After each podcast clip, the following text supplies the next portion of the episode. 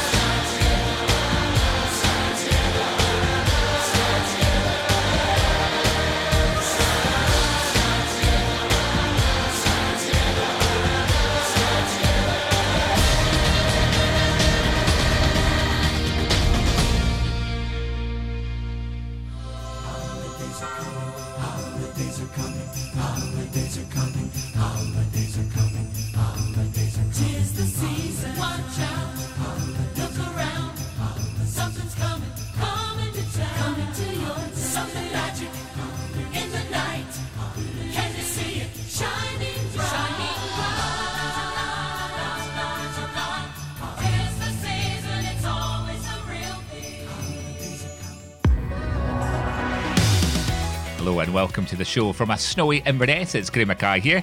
Let's start with the Hamilton match then, and Sam Cosgrove was the saviour in the Dell encounter against Hamilton at a cold Pittodrie on Saturday. Derek McInnes made three changes to the team that lost to Hibs last weekend. Funso Ojo returned to the starting lineup following his hamstring injury in September. Niall McGinn also returned and marked his 300th appearance for the Dons, and Ryan Hedges also made it into the starting 11 in place of John Gallagher. Greg Lee dropped to full back, which saw Andy Considine having to take a seat on the bench as well. Craig Bryson was out due to a sickness bag, and Michael Devlin also wasn't in the squad. There wasn't much to get excited about, and it took until the 25th minute to get our first chance, with Cosgrove hitting the ball by the far post. That was quickly followed by Ryan Hedges sending a deflected shot into Southwood's hands. Hamilton went close in the 35th minute when Aaron McGowan headed wide from a free kick. Niall McGinn then shot at goal, which was saved by Southwood, and James Wilson couldn't put the ball into the net from the rebound. Just before the break, Greg Lee went off injured and was replaced by Andrew Considine, and in stoppage time, Shay Logan had a go but was prevented by Southwood. A half time change came in the form of Ojo going off as a precaution and John Gallagher coming on for him. It didn't take long into the half for Aberdeen to score our opener. In the 53rd minute, Niall McGinn crossed the ball to the back post for Sam Cosgrove to pick it up and side foot it into the net for his 19th goal of the season. The second half petered out after that. George Oakley had a chance in the 64th minute, but hit the ball over from 22 yards out. Ryan Hedges was replaced by Dean Campbell in the 72nd minute. The last real chance of the match came from James Wilson, but he fired it over in the 88th minute. It's a win, but a much more pre Christmas test will come in the form of Celtic in Glasgow this weekend. Great for Niall to get an assist in his 300th appearance for Aberdeen. Yeah, um, Niall has been a key performer for us over the last period, and whether he's uh, scoring goals or assisting goals, he sometimes is the one that comes up with that um, that moment of quality in the game. And again, was a case in point. He was unlucky not to score in the first half, and I thought his movement and his um, some of his play was very good. So. Um, delighted for, for Niall. Obviously, I've been in charge of a lot of players here in different squads over my time, but Niall's been a constant really, and um, and he's been a, a, a constant, consistent performer as well. Um, and every manager and every team needs that. So um, it's good that he's on the back of a winning performance from such a significant game for him.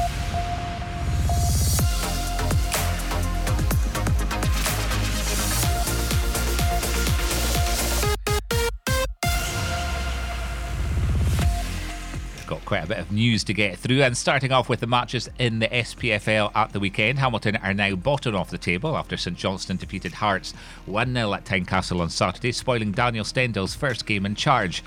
Lee Erwin scored a last gasp winner as Ross County edged out Kilmarnock 1 0 in Dingwall, while St Mirren rallied from a 3 1 down to draw 3 all with Livingston in Paisley. Celtic remain two points clear in the title race after beating Hibs 2 0 at Parkhead on Sunday afternoon. Jeremy Frimpong opened the scoring late in the first half, and Odsonne Edouard sealed the win for Neil Lennon's team. In the early game, second place Rangers saw off Motherwell 2 0 at Fir Park. Alfredo Morelos who was sent off after picking up a second yellow card. Aberdeen midfielder Dean Campbell has signed a new three and a half year extended contract until 2023. The 18 year old has made 29 appearances for the club, scoring once. A product of the club's academy, Campbell became Aberdeen's youngest player in May 2017, coming on as a sub against Celtic, aged 16 years and one month, having sat an English exam at school earlier in the day.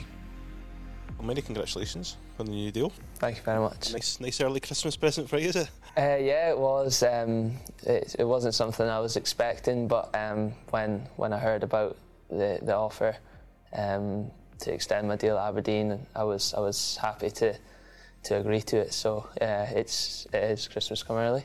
What happens in these situations? Is it the manager takes you aside? Is it your agent, or is it Stephen Gunn? Or um, it was it was a mix of both. Um, the gaffer pulled me, uh, saying he'd he'd like to uh, offer offer an extension for as a reward for my my efforts um, this this part of the season. So it was a bit of that, and then obviously uh, an agent gets involved as well and um, does does the behind the behind the closed doors work. So um, appreciate appreciative of that people don't just get new deals, Dean. You've had to work for it. I mean, not just this season. You must feel it's for, all the hard work you've put in, even going back to your, your time with the youth academy as well.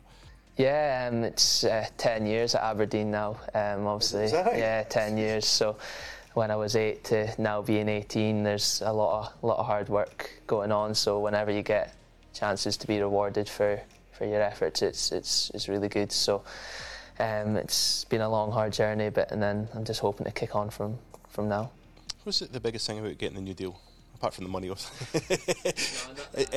is it just is it just having that security, Dean? Is it or? Uh, yeah, it is that. Um, obviously, to know that to know that I'm signed with Aberdeen for further two years is it's good for me. It's, it's a bit of security, as you said, and obviously I can just focus solely on the football and just work as hard as I can to cement that starting place in the team and play as regularly as I can. So that kind of just takes the pressure off knowing when my deal's coming to the end. So. Should mum put your rent up yet? No. Um, not yet. Um, I'm sure they'll probably try speak speak to me about that, but I'm I'm not doing that anyway. Get your agent involved. We've seen obviously a lot of a number of young guys head down south. Okay, I mean, and obviously Ryan Fraser, who, who's doing very well down there. Uh, more recently, Terry Taylor, who you know well, and Archie Mair as well. Why do you think staying at Aberdeen's the right move for you? Um, it's just I, I, love being at the club. Um, obviously, I've I've supported them when I was young, when I was younger. So to come through the youth all this time and be the club's youngest ever player as well is factors that come into it. Um, I love being here, and obviously just coming to Cormack Park now is it's been a real change, and it's something I've loved doing every day. So just just the fact that I've been doing quite well as well, and I just want to continue being at this club and pushing on. Yeah, of course you're an Aberdeen fan, Dean, as well, aren't you? So. Yeah. does that does that have negatives as well? Because like last Saturday we beat Easter Road, you must feel it as as much as anybody when you're sitting in the dressing room. Feel it as much as the supporter. Yeah, definitely. Obviously, I want I want the club to win for myself and the fans because I've I've supported. I know what it's like to to win and lose games. So um, I do feel maybe extra disappointed after the games, but there's more highs than lows at this club. So um, when the highs come, it's it's it's a brilliant feeling. So uh, yeah, it's just been a uh, it's a long long few years at Aberdeen. So uh, just kind of supporting them the whole time has made it extra special being at the, in this moment. You're still a very young player, aren't you? And I think I think that's one of the problems when you make your debut at 16. you know, when you're about for a couple of years, people forget you. You know, you're still very very young. Does that I mean, does that put extra pressure on you? You feel the last couple of years when you, when you make your debut so young? Um, I, I, won't say pressure. Obviously, I think I feel there's pressure on every player to, to perform at a high high standard because there's other players aren't playing that'll be able to come in and do a job as well. So there's pressure on keeping your place in the team, but I think people do forget that I'm I am only 18 still, and I, I have got a lot of developing to do, and I know that myself physically and in terms of technically in the game as well. So, um, being young does give you that platform to go out and work harder. So, I feel like because we're at Cormack Park now, there's plenty more opportunity for me to do more stuff in terms of developing my game, developing my strengths. So, um, obviously, being here longer now as well has got to help me with that type of stuff. What, what areas do you feel does the manager sort of speak to you that you, you need to sort of work on?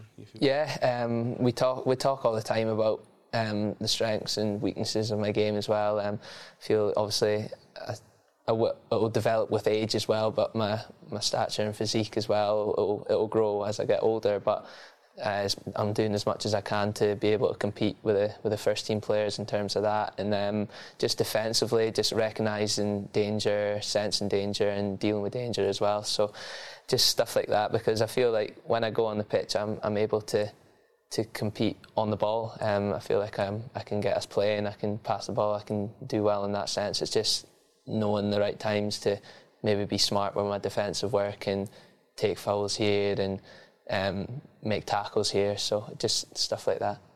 You mentioned Cormack Park.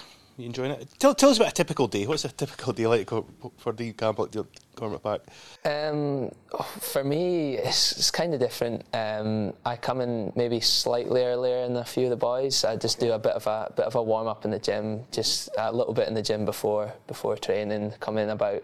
I'm in, normally in for nine o'clock. Um, I'm in the gym for half an hour, and then breakfast.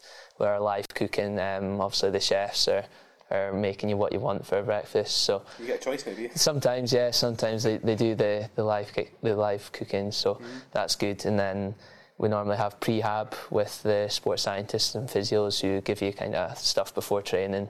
And then we're out for training around half ten, quarter to eleven. Train for depending on the day, an hour, an hour and a half, um, maybe longer. And then lunch, and then um, sometimes some players are free to go home after that, but most of the days we've we've got gym sessions after lunch as well. So, and then it's just down to you as well. It depends how long you want to stay. It's open open all day. So if you want to stay as long as you want and do extra, because some days I've been out practicing free kicks, um, been out practicing some of like the defensive work I was talking about earlier. So it's it's so much better in terms of that. Um, obviously, it'll help all the young players as well as they've got the opportunity to go out and work as much as they want on their game. You made a, an interesting point to me when we were speaking before about that when you were away with Scotland. You said you almost noticed the guys that were away had training camps or training pitches. You know, you said the guys down south, Celtic and Rangers players, they almost had a sort of confidence about them. You know, just because the fact they're able to practice their skills every day. So, I mean, hopefully that's something that's going to happen to you as well. Definitely, um, I think I think that them type of players take it for granted, obviously because they've they've had everything they've wanted coming through the youth academy. But obviously for me, I've trained in many different places down the years. Um, obviously, I've I've never really had the chance to stay after training and work. It's all in your own time. So you do see the players that have had that accessibility their whole career. So hopefully now, as as our younger players and myself see the opportunity to be that player that stays behind longer than everyone else and practices longer than everyone else, and hopefully that's that's the recipe that'll take you to the, the top level. Just a wee word in this season, how would you assess it for you for you personally?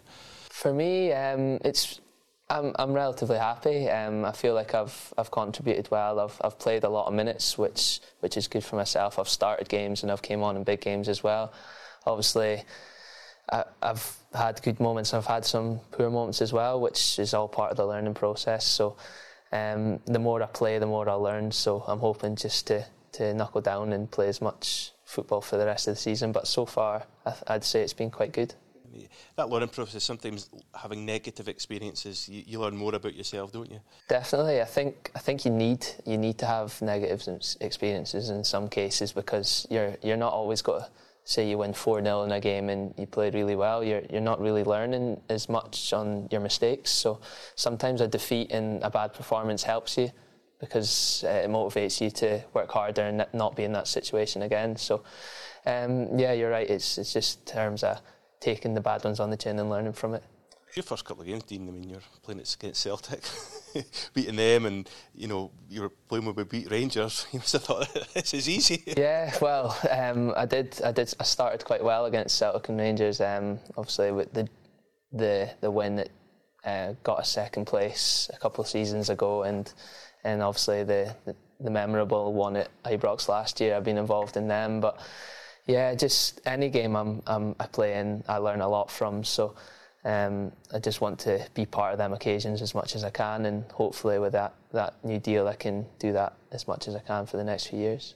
Just quickly. You did mention your debut. I've always wanted to ask you. You, you sat your English exam in the morning. Is that right? Yeah, yeah. Did you pass it? I did pass it. I passed it with a passed it with an A. So it was yeah probably the most memorable day I've had in my career. Um, obviously, it's just it was crazy because I knew I was in the squad Right, in the morning. you knew you knew you were in the squad. Yeah, I I knew I was I was in the squad. I didn't know I'd get on, but obviously sitting through the exams a distraction. But thankfully, I managed to make my debut and pass with an A. So all good. Well, I have to say the, uh, your communication skills are excellent. Thanks. a lot of young players I've dealt with over the years. You're certainly one of the best. Just finally, what's what's going to happen over the next couple of years at Aberdeen? Hopefully, a few trophies. Yeah, uh, I think that's that's always the goal at Aberdeen. Um, obviously, we know um, Celtic and Rangers are financially bigger than the club, but we feel like on, on any given day we can go toe to toe with them. So in the cup competitions is probably our priority, and we'll be we'll be looking to win some in the next few years. And for me personally, it's just like I've said, cementing that place in the team and improving as much as I can and getting better every day. So that's that's hopefully what's going to happen in the next couple of years. and Dean, you're going to be a big part of the future of this club in the next couple of years. So. Thank you very much. Dean Campbell speaking to Red TV. Stephen Gleeson has been told he can leave Aberdeen in the January transfer window. Gleeson has been a peripheral figure at Aberdeen since signing in 2018, just making 10 starts, and this season has only played one minute. That was in the 3 0 win against Motherwell in October. He underwent knee surgery during pre season this summer and was ruled out for of action for two months. Although Gleeson is back to full fitness, McInnes has opted to play others in midfield, including defenders Greg Lee and Zak Vyner. Aberdeen reserves lost 2 1 to Rangers reserves at the Hummel Training Centre at Auchenhowie yesterday after second half goals from McCausland and Dixon saw the opposition come back from a goal down at the break. Aberdeen's goal came from Lloyd Robertson. The goal from Rangers Dixon came late into injury time in the 91st minute. After spending a quarter of a century on the board of Aberdeen, Stewart Milne stepped down after 21 years as club chairman last night at the club's AGM. Prior to leaving, Milne has called for one organisation to be established to oversee Scottish football with the right people at the helm. The multi-millionaire house building tycoon, who has been succeeded in Pittodrie Hot Seat by major investor Dave Cormack, insisted Scottish football was facing its most testing time and that the current structure of having two bodies, the SFA and the SPFL, running the show did not work. He was adamant, however, that one pleasing aspect of the financial travails of Scottish clubs was that they were being forced more seriously to develop homegrown talent. Milne insists clubs need to collaborate, collaborate more in order to effect the changes required in the administration of the game in Scotland. He also underlined the need for a strong, able person to take charge of any new body. Meanwhile, incoming chairman Dave Cormack insists it's financially unfeasible to remain at Pittodrie and moving to a new stadium would be cheaper, and he confirmed at the AGM last night that there will be a rights issue to help finance the stadium. Milne received a standing ovation from the shareholders and was given a plaque from Dave Cormack and the club in recognition of his service to the club. The AGM also supported unanimously the appointment of American millionaire Tom Crotty and Atlanta United president Darren Eales to the board. We heard from Stewart and Dave following the AGM, and apologies in advance that the questions being asked are a bit, are a bit quiet. Yeah, um, obviously mixed feelings. It's it's the end of a an era. Uh, bit of sadness around that. Uh, bit of relief at the the burdens now on someone else's shoulders. But I also feel quite excited that uh, the the club's about to enter into a, new phase, and uh, I'm glad that I'm still going to be part of that. But no further word yet on when the stadium will be built.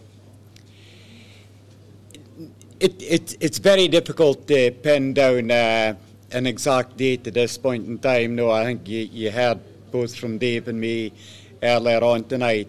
D- delivering phase one has been a mammoth effort for the club, uh, everyone within the club. And I think it's important we, we give everyone a breather, we're able to step back and just take stock. And I think there's going to be a big focus over the next couple of years. No, we've delivered a fantastic facility out there. We've really got to make that work for the club. You know, our youth development, the the past team, uh, the the whole community, and that is going to be it's a new challenge for us. We've a facility there that the club's never had before. So putting that to work, and then there's a lot of work to be done in the background in terms of clearing the conditions for the the stadium, and then developing a compre- comprehensive uh, funding plan of how we're going to fund a new stadium. Uh, there's also the finalising of the design for the stadium, getting input from our fans, from our corporate support, and all the rest of it, because we want to make sure that before we commit the final design, we are going to be delivering against the expectations of our fans. Just on the wider picture, do you get frustrated at Scottish football, as we've seen today in your comments in the papers about Big Two? No, I, I, I, I think perhaps today some of the, the, the, the headlines, maybe more than the content, uh, portrayed what I was saying, that not, not in the way it was intended. No, I think we should look at it very positive in what Rangers and Celtic bring to Scottish football. Uh, but they also bring a big challenge because they are so much bigger than every other other club in Scotland, and, and that's just the, the the reality of what we've got to, to live with. But I, I do feel at times, no, uh, Scottish football has gone through a very, very challenging time over the last 15, 20 years. I think we could have taken more out of it than what we have. And uh, I've said on many occasions, uh, I, I, think there was an opportunity to bring the two organisations together and create a completely new structure and new approaches to how we run uh, football in Scotland. Maybe that opportunity is, is bypassed us.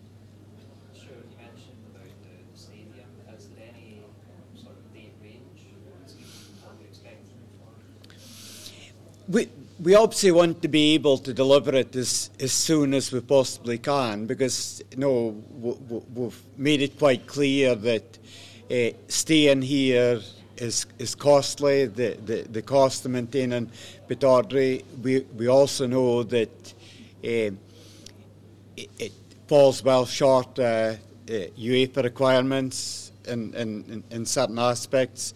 We are reliant on dispensations from UEFA if, if, we did get through to the, the, the, the group stages of the Europa competition going forward would probably require even more dispensations from Europe. So the pressure remains on us to, to get that stadium delivered as soon as possibly can.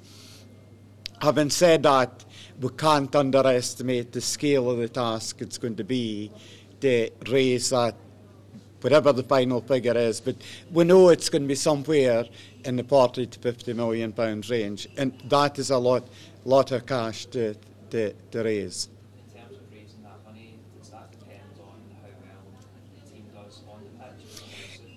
Yeah, the, the, the, that's a massive bearing on everything that happens within the club. I've said in numerous occasions that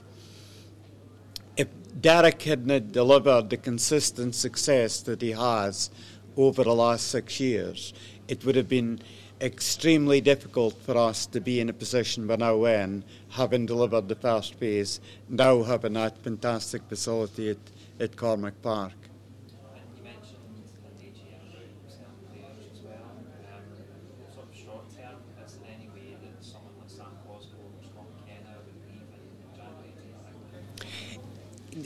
The, these are decisions that, no, it's, it's very difficult to come up with hypothetical uh, answers. No, both Derek and us as a board have always said that, no, we are a selling club. We'll always be a, a, a selling club. And if somebody comes in with an amazing bid, then we would, for any player, we would sit down with Derek and and, and discuss it. But our aim is, no, uh, Derek has worked very hard to put a good squad together.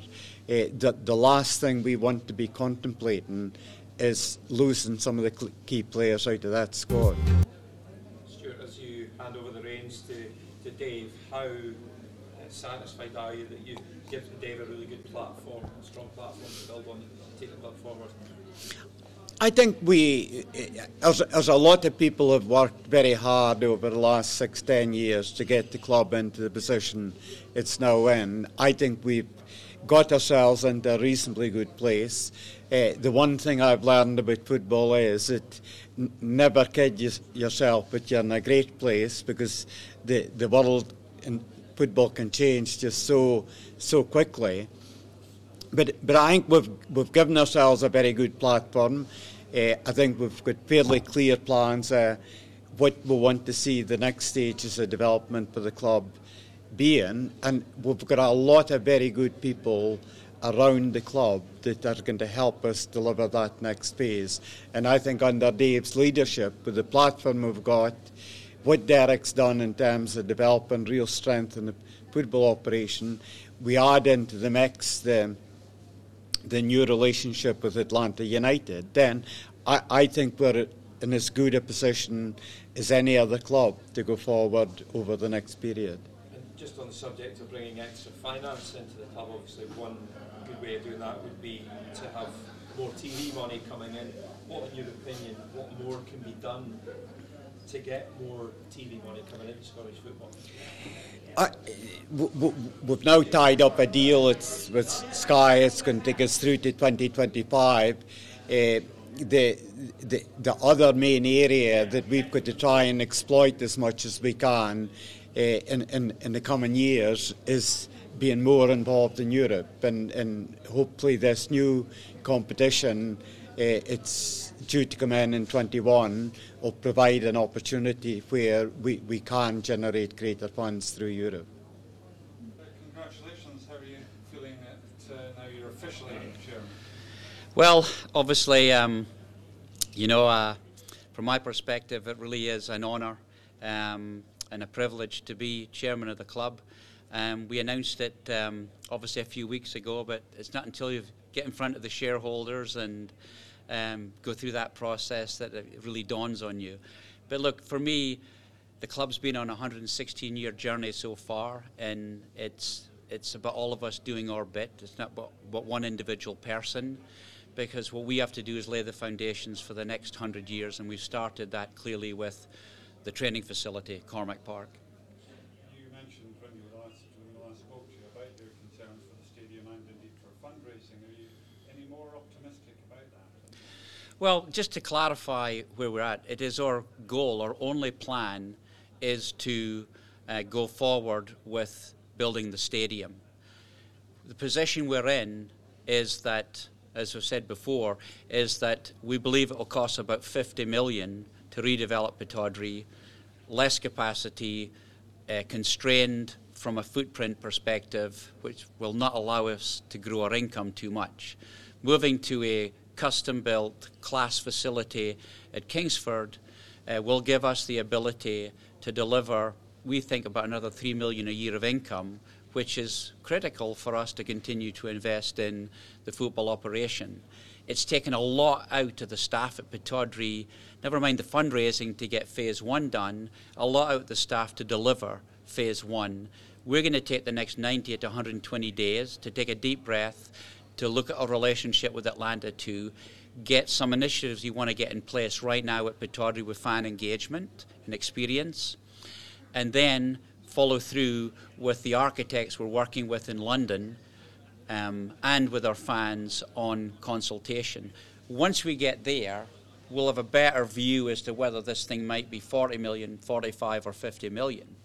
And so I don't want to put myself on the block to say this thing is going to be delivered by A, B, and C time. But be assured, we believe that the new stadium at Kingsford is the most sensible option. From an investment perspective, it's going to be impossible, I believe, for, for us to, to find investors to redevelop Pittodrie at 50 million, even if it takes five years, versus, let's say we get 15 million for Pittodrie, it, and it's 45 million total cost, versus the net being 30 million. That's a much more kind of doable number.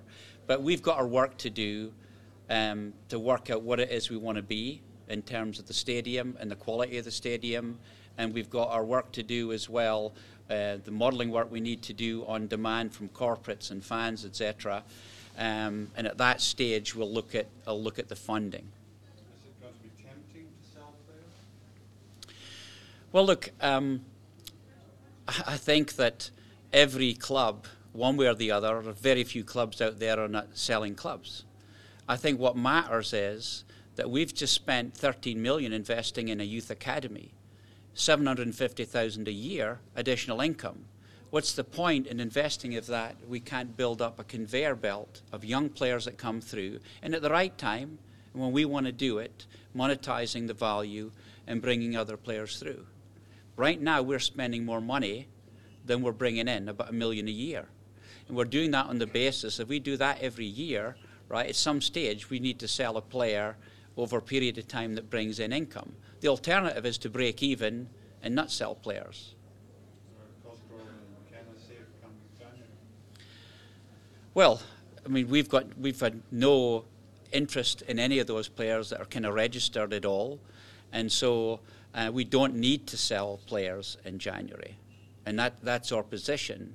But look, I mean, in some ways, you know, you're damned if you do and you're damned if you don't, on the basis that, um, you know, uh, people say don't sell a player, but then you know there are windows of opportunity.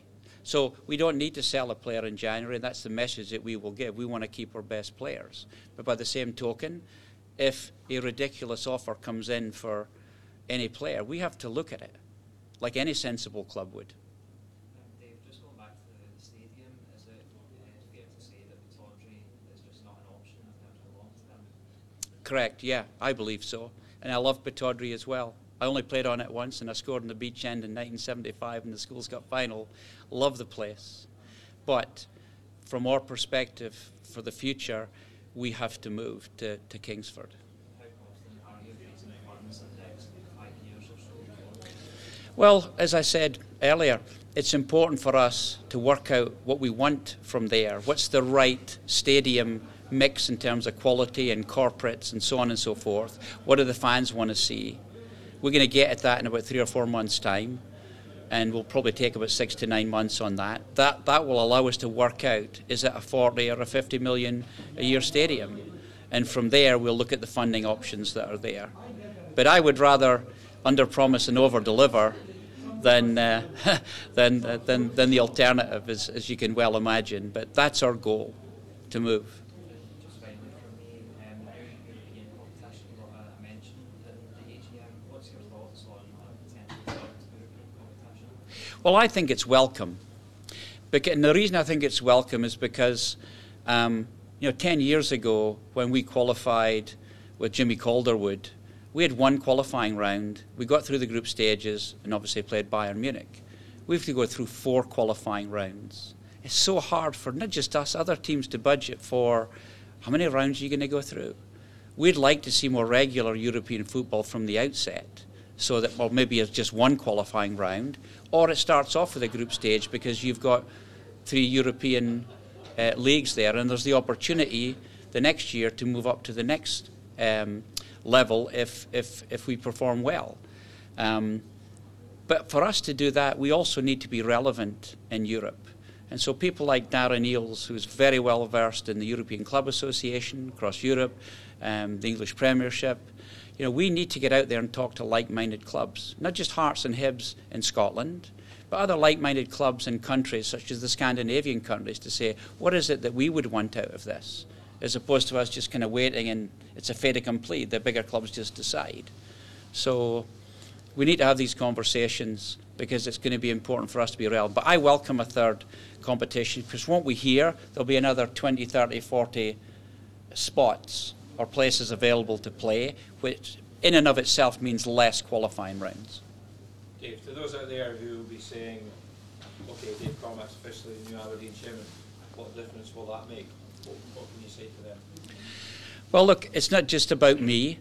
It's about having a plan and a vision. And Stewart and I, Stewart has been really good, in encouraging me to kind of take the reins on these initiatives in the last two, three years before we did this.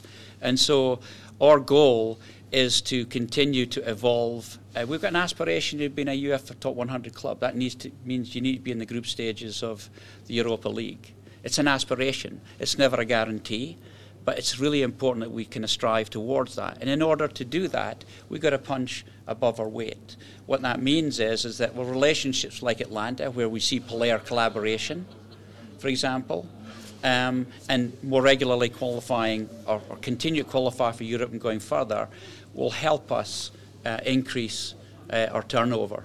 So, um, so yeah, I think to be relevant going forward, I think, particularly for Europe, infrastructure is important. And so this new stadium versus obviously what we have here, I think is a critical piece to it. But like I said earlier, it's important that we keep our focus. There's no point in us being 10th in the league, you know, and having a shiny new stadium. So it's kind of trying to get that balance of, of, of what, where our vision goes. But, you know, we aim to be in a new stadium.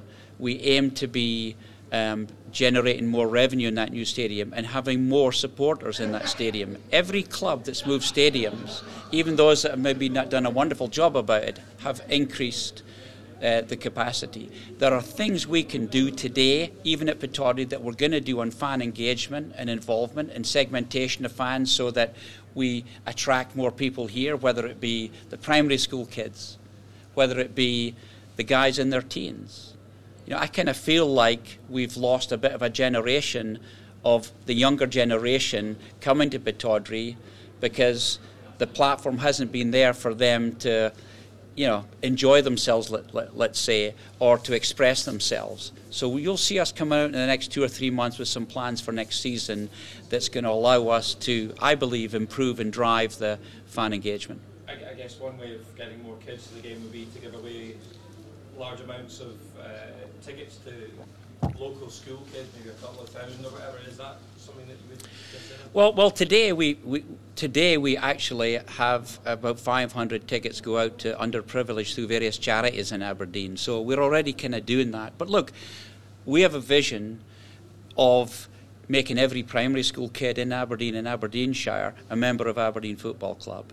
We'll probably drive that through the trust, the community trust because they are in these schools all day, every day, delivering programs. And out of that will come opportunities for people to get vouchers to go to games, and you know they'll bring their dads, etc. But we, we, we need to try different things. The, the thing for me is is that I learned in the States at 25 years of working in the States is that they'll give you 10 reasons why something can be done. Not everything's going to work, but we need to try some, some, some things that are there. I'd rather have the stadium full with the same income that we're getting today than 14,000 people coming in that income. And so there's a number of ways of doing that, but I, have also found out over time that just giving away 2,000 free tickets, people don't necessarily see the value to that. But we'll look at these initiatives, these programs. Yeah, um, you spoke to me earlier about um, ways of increasing the atmosphere, if you're bettering the atmosphere. Are you any for, further forward with ideas for that? Yeah, I, I, think I want to hold off on coming through with that because we've got to validate some things. But we made some really significant progress in the three weeks I've been here, and we've taken some input from some of the fan groups as well. Um, so I think things like a slightly more relaxed um, um, stewarding approach and more empathetic stewarding approach is something that we've already tried to address with the stewards. And so, um, but give us give us another month or two to get our ducks lined up on that. And just on the subject of it's been mentioned already, the likes of McKenna and Cosgrove, um, how, how hard can you and will you fight to, to keep star assets like that at the club in January? Well, we don't need to sell these players in January, and so they're our assets, right? But at the same token as well, there's a whole raft of things that go around players and the timing of players moving as well and their motivation for moving on. But we don't need to sell it, and we haven't had any, we have no offers, there's no approaches. The January window might be tough from the English Championship standpoint as well because of financial fair play. But we don't need to sell the players. That's going to be a conversation that we have, Stewart and I and others have with Derek over the next few weeks related to what he wants to do. Yeah, Derek has said recently he's had conversations with yourself about uh, possible spending uh, budgets in, in, in January. What can you say to the fans about what you can give Derek to strengthen the squad in the new year? We've yeah, we've um, we've got um, we've got the budget for the year, and that we've announced we're spending 9.2 million this year, which is 1.5 million up on just over a year ago, and so uh, we need to go through that as we do, player by player, uh, do an assessment of that, and, and, and assess what Derek wants to bring in. He's got some targets that are there. Um, but we need to take a look overall at the squad, and we we haven't gone there yet. But we don't need to sell Scott or we don't need to sell Sam in the window.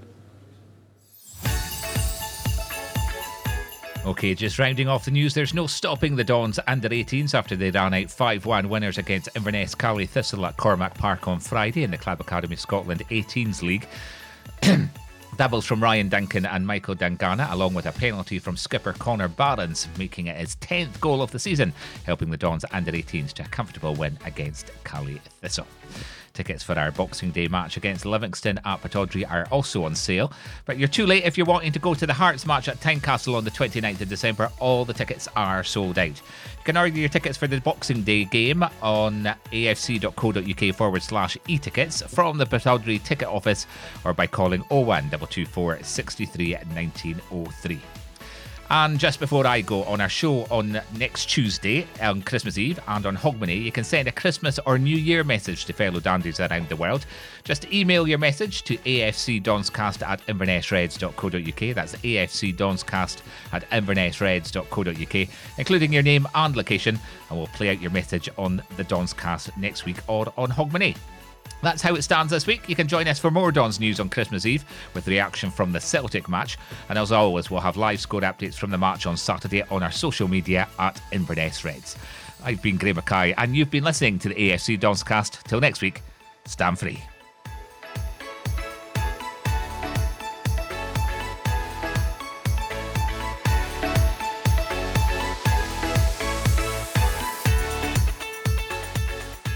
That's all for this week. More Aberdeen news next Tuesday evening from 8.